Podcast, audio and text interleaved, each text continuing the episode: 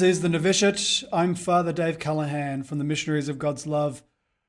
This is a podcast designed for lay people to try and give them the foundations of the spiritual life and the ways that it's relevant to them in the world, in the lay vocation, where most other religious are able to spend years in a novitiate learning everything.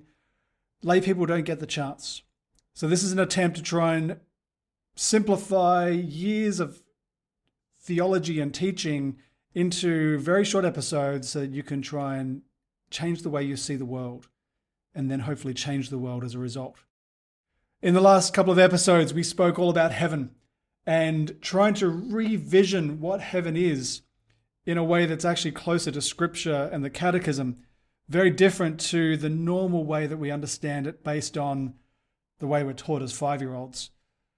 We finished up with this idea that heaven is love Heaven is to be immersed in the Trinity, the Trinity which is infinite love.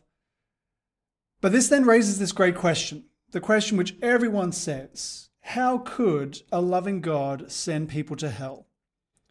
I remember once being an observer to a discussion between a couple of priests and some very passionate seminarians arguing back and forth, where surprisingly the priest was the one saying that there was no such thing as hell because how could a loving God send people there? While the seminarians were very passionately defending the doctrine of the church and yet getting caught up in all sorts of knots because they were trying to work out how could a loving God condemn people to hell. My reflection was to sit back and say, I don't think anyone here on this table really understands what they're talking about. Because so often, as I've mentioned, you know, we, we throw these words around assuming that we know the definition. You know, we say God is love, we assume we know what God is, we assume we know what love is, and somehow we assume we know what hell is.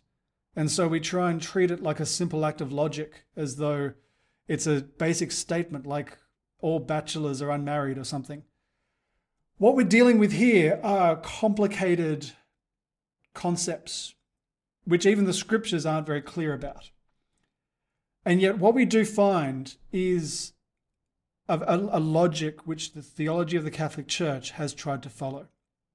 And it's a little bit different to what you would expect. Firstly, the Catechism is very clear that God doesn't send anybody to hell.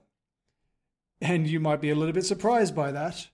But if you've got a copy of the Catechism or you have a phone handy that you can Google something on, if you look in the Catechism, paragraph 1033, it describes hell.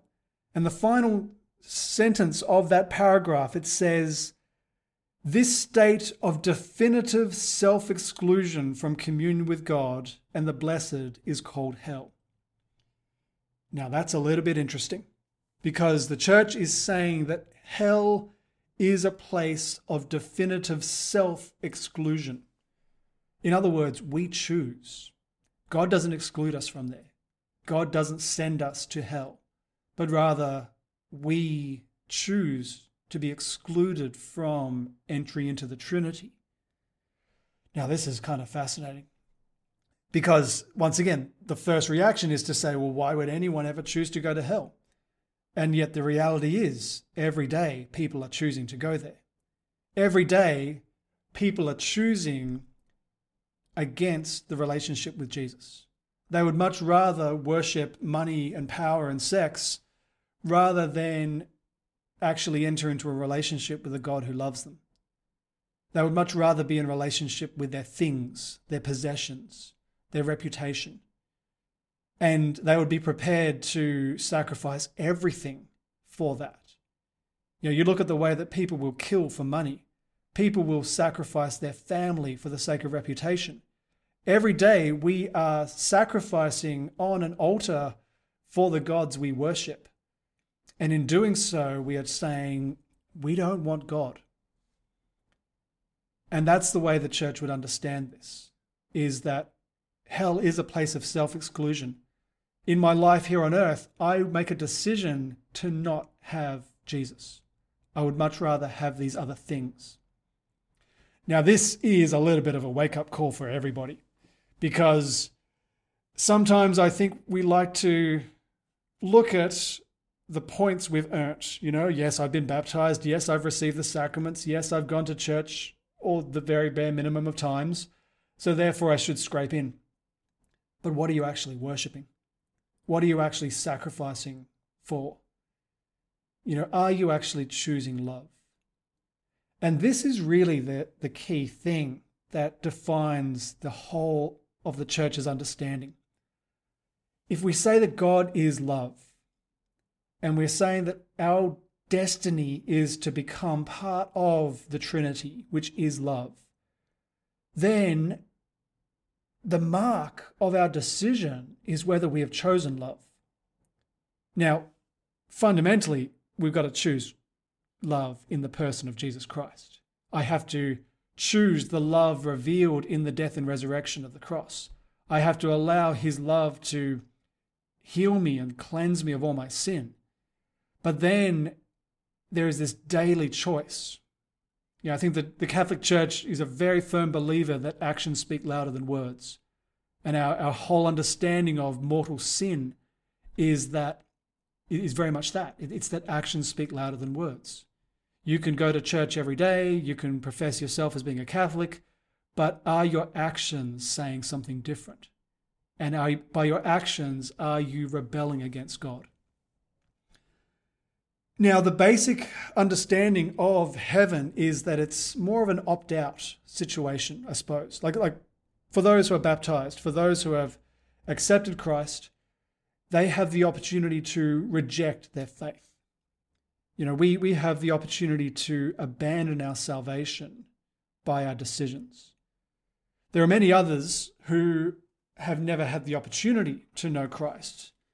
And probably one of the most controversial points in Catholic teaching is that we would say that God ultimately wants everyone to be saved. The whole reason why Jesus died on the cross was that everyone could know him. And so the opportunity is there. But that doesn't mean that everyone goes. You know, the writings of the Second Vatican Council were, were quite revolutionary in saying that non Christians could be saved in ways known only to God. However, it then very quickly clarified that in the next line by saying, and yet we have the ability to reject that love and that salvation, and many people do. You see, many Catholics have become what they call universalists, believing that everyone is saved and therefore we can just relax. We don't have to worry about all this evangelization stuff and praying and interceding for the world. And that's actually a massive misunderstanding because we live in a world where everyone is choosing every day, and most of them are choosing to worship other things. They don't want relationship with Jesus. Now, if we assume that we are heading in the right direction, this then also raises this whole question of what is purgatory? in the very simplistic Protestant understanding of salvation, Protestant salvation is kind of more this idea that heaven is a place. And as soon as you say the right words, that you believe in Jesus Christ, you get a ticket to heaven, the deal is done, you're in. Whereas the Catholic understanding is so much bigger, because if heaven is to be immersed in the Trinity, then there's a little bit of a complicated process that's got to take place. Now, yes, you have been saved by your baptism, you have been given salvation, but you are going to now be immersed into perfect love. And so everything in you that is not love has to be transformed into love. And this is the central idea that shapes the whole of Catholic spirituality. You see, we're not saved by works, and we need to say this very clearly. In fact, this whole argument about saying that Catholics think we're saved by works, ironically, it is a whole misunderstanding of Scripture. Because when St. Paul said that we are saved by faith rather than works, he was not talking about good works. He was not talking about works of love. He was talking about the works of the law. The works of the law are arbitrary things like which cup you drink out of, whether you wash yourself correctly, whether you walk too far on the Sabbath, And Paul was very clear saying those things aren't going to sanctify you, however, love will. And he says, you know, there is only one law, and that is the law of love. So, as Catholics, we need to be very clear that we have almost this twofold process to salvation. God opens the door of heaven, but then he gives us the Holy Spirit so that we can be transformed. So in your baptism, God heals you and anoints you and claims you as his own. But then he gives you the Holy Spirit so that you can now begin a journey of sanctification. Basically, to strip away all the pride and vanity and selfishness and allow your heart to be transformed into the very likeness of God.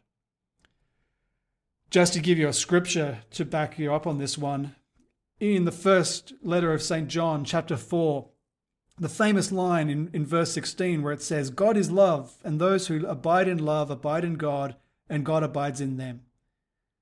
Now we know this, and we've already talked about the fact that God is love. But the next line is the key thing where it says, Love has been perfected among us in this, that we may have boldness on the day of judgment, because as He is, so are we in the world. Know, we'll have boldness on the day of judgment, because as He is, so are we in the world. Basically saying, because as God is love, we've allowed ourselves to be transformed into love, and therefore we will have no fear because we know that we're going to enter straight into the unity of the Trinity. That's the scriptural understanding of salvation. And that's also the basis for our whole understanding of purgatory. You see, because God is constantly purifying us. If you go back to John chapter 15, where Jesus talks about, I am the vine, you are the branches, and, and I'm constantly pruning the vine, I'm cutting away everything that's dead trying to help it to bear more fruit, fruit that will last. You see, God is constantly purging you of everything that is rotten and infected and filled with fungus that's killing the branch so that you can bear fruit. That's what ha- what happens here on earth. It's a constant journey of purification. But we believe that because when we enter into the Trinity, we have to be completely purified. We cannot take anything with us that is not love. And so our, our whole understanding of purgatory is that God will finish what he began. That as we die and we stand before Jesus, as we are immersed in that radiant love, everything that is not love will be stripped away from us. You know, very often in Catholic tradition, there has been images of purgatory which are really quite terrifying.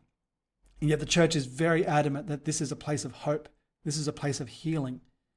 And I believe it was, it was Pope Benedict or Ratzinger before he became Pope who wrote about it as being this moment of encounter with Jesus where his love strips away everything that is not love. And so this is why we need to have absolute hope in the fact that God wants our salvation more than we do. And that God is working on your salvation every moment of every day. You know, every time you find yourself caught in this dilemma between being loving or being selfish, that is a moment which is determining something of your eternal future.